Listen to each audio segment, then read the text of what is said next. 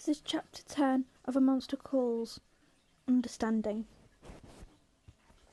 I forgive you, Lily said, catching up with him on the walk to school the following day. For what? Conor asked, not looking at her. He was still irritated at the monster story from the cheating and twisting the way, way it went, none of which was any help at all. He'd spent half an hour saw, sawing the surprisingly tough sapling out of the floor and had left had felt as though he had barely fallen asleep again before it was time to get up. Something he had only found out because his grandma had started yelling at him for being late. She wouldn't even let him say goodbye to his mum, who she said had had a rough night and needed her rest, which made him feel guilty because it, if his mum had a rough night, then he should have been there to help her, not his grandma, who had barely let him brush his teeth before shoving an apple in his hand and pushing him out of the door. I forgive you for getting me in trouble, stupid, Lily said, not too harsh, but not too harshly. You got yourself in trouble, Conor said. You're the one who pushed Sully over. I forgive you for lying, Lily said, her poodly curls shoved painfully back into a band. Conor just kept on walking. Aren't you going to say you're sorry back? Lily asked. Nope, Conor said. Why not? Because I'm not sorry. Conor, I'm not sorry, Conor said, stopping, and I don't forgive you. They glared at each other in the cool morning sun, neither wanting to be the first to look away. My mum said that we need to make allowances for you, Lily said, finally said, because of what you're going through. And for a moment, the sun seemed to go behind the clouds. For a moment, all Conor could see was sudden thunderstorms on the way, could feel them ready to explode in the sky. And though through his body and out his fists for one moment, he felt as if he had, could grab hold of the very air and twist it around Lily and rip her right into Conor, Lily said, startled. Your mom doesn't know anything, he said, and neither do you. He walked away from her fast, leaving her behind. It's just over a year ago that Lily had told a few of her friends about Conor's mum, even though he hadn't said she could. Those friends had told a few more, who told a few more, and before the day was half through, it was like a circus had opened around him, a dead area with Conor the centre, surrounded by landmines that everyone was afraid to walk through. All of a sudden, the people he thought were his friends would stop talking when he came over. Not that there were so many beyond Lily anyway, but still. He'd catch people whispering as he walked by in the corridor or at lunch. Even teachers would get a different look on their faces when he put his hand up in lessons. So eventually he stopped going over to the groups of friends, stopped looking up at the whispers, and even stopped putting his hand up his hand. Not that anyone seemed to notice. It's like he'd suddenly turned invisible. He'd never had a harder year of school or been more relieved for a summer holiday to come around than this last one. His mother was deep into her treatments, which she'd said over and over again were rough but doing the job. The long schedule of them nearing its end. The plan was that she'd finish them. A new school year would start, and they'd be able to put all this behind them and start fresh, except it hadn't worked out that way. His mum's treatments had carried on longer than they originally thought. First a second round, and now a third. The teachers in his new year were even worse because they only knew him in terms of his mum and not who he was before. And the other kids still treated him like he was the one who was ill, especially since Harry and his cronies had singled him out and now his grandma was hanging around the house and he was dreaming about trees. Or maybe it wasn't a dream, which would actually be worse.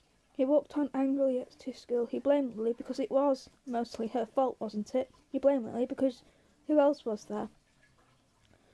This time, Harry's first was in his stomach. Conor fell to the ground, scraping his knees on the concrete step, tearing a hole in his uniform trousers. The hole was the worst part of it. He was terrible at sewing. You're a spaz. O'Malley, Sully said, laughing behind him somewhere. Looks like you fall every day. You should go to the doctor for that, he said, uh, heard Anton say. Maybe he's drunk, Sully said, and there was more laughter. Except for a silent spot behind them where Conor knew Harry wasn't laughing. He knew, without looking back, that Harry was watching him, waiting to see what he would do. As he stood, he saw Lily against the school wall. She was with some other girls, heading back inside at the end of break time. She wasn't talking to them, just looking at Conor as she walked away. No help from Super Poodle today, Sully said, still laughing. Lucky for you, Sully, Harry said, speaking for the first time. Conor still hadn't turned back to face them, but he could tell Harry wasn't laughing at Sully's joke. Conor watched Lily until she was gone. Hey, look at us when we're talking to you, Sully said burning from Harry's comment, no doubt, and grabbing Conor's shoulder, spinning her around. Don't touch him, Harry said, calm and low, but so ominously that Sully immediately stepped back. Oh, O'Malley and I have an understanding, Harry said. I'm the only one who touches him. Isn't that right? Conor waited for a moment and slowly nodded. That did seem to be the understanding.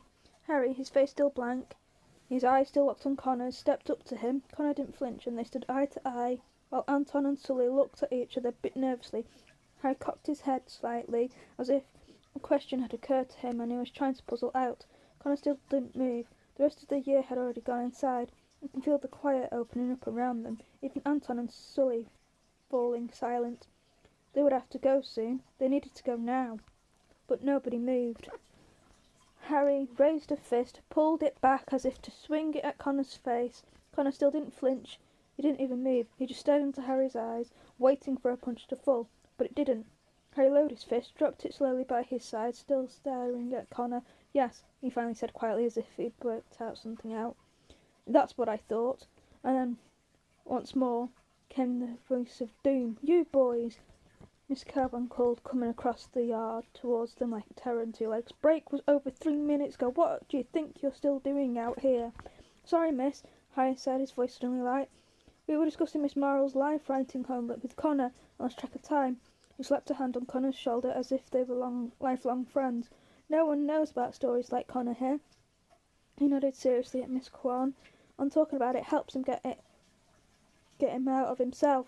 Yes, Miss Kwan frowned. That sounds entirely likely. Everyone here is on first warning. One more problem today, and detention for all of you. Yes, miss, Harry said brightly, with Anton and Sully mumbling the same. They trudged off to the le- back to lessons, Conor following a step meter behind. A moment, please, Conor, Miss Kwan said. He stopped and turned to her, but didn't look up to her face. Are you sure that everything's all right between you and those boys? Miss Kwan said, putting her voice into its kindly mode, which was only slightly less scary than a full-on shouting. Yes, miss, Conor said, still not looking at her, because I'm not blind to how Harry works, you know, she said. A bully with charisma and top marks is still a bully, she sighed, annoyed. He'll probably end up Prime Minister one day. God help us all. Conor said nothing, and the silence took on a particular quality, one he was familiar with, caused by how Miss Kwan's body shifted forward, her shoulders dropping, her head leaning to down towards Conor's. He knew what was coming. He knew, and hated it. I can't imagine what you're going through, Conor, Miss Kwan said so quietly it was almost a whisper, but if you ever want to talk, my door is always open. He couldn't look at her, couldn't see the care there, couldn't bear to hear it in her voice, because he didn't deserve it. The nightmare flashed in him, the screaming and the terror and what happened at the end. I'm fine, miss, he mumbled, looking at his shoes. I'm not going through anything. After a second he heard Miss Kwan sigh again. All right, then, she said. Forget about the first warning and come back inside. She patted him once on the shoulder and recrossed the yard to the doors, and for a moment Conor was entirely alone. He knew right then he could probably stay out there all day and no one would punish him for it, which somehow made him feel even worse.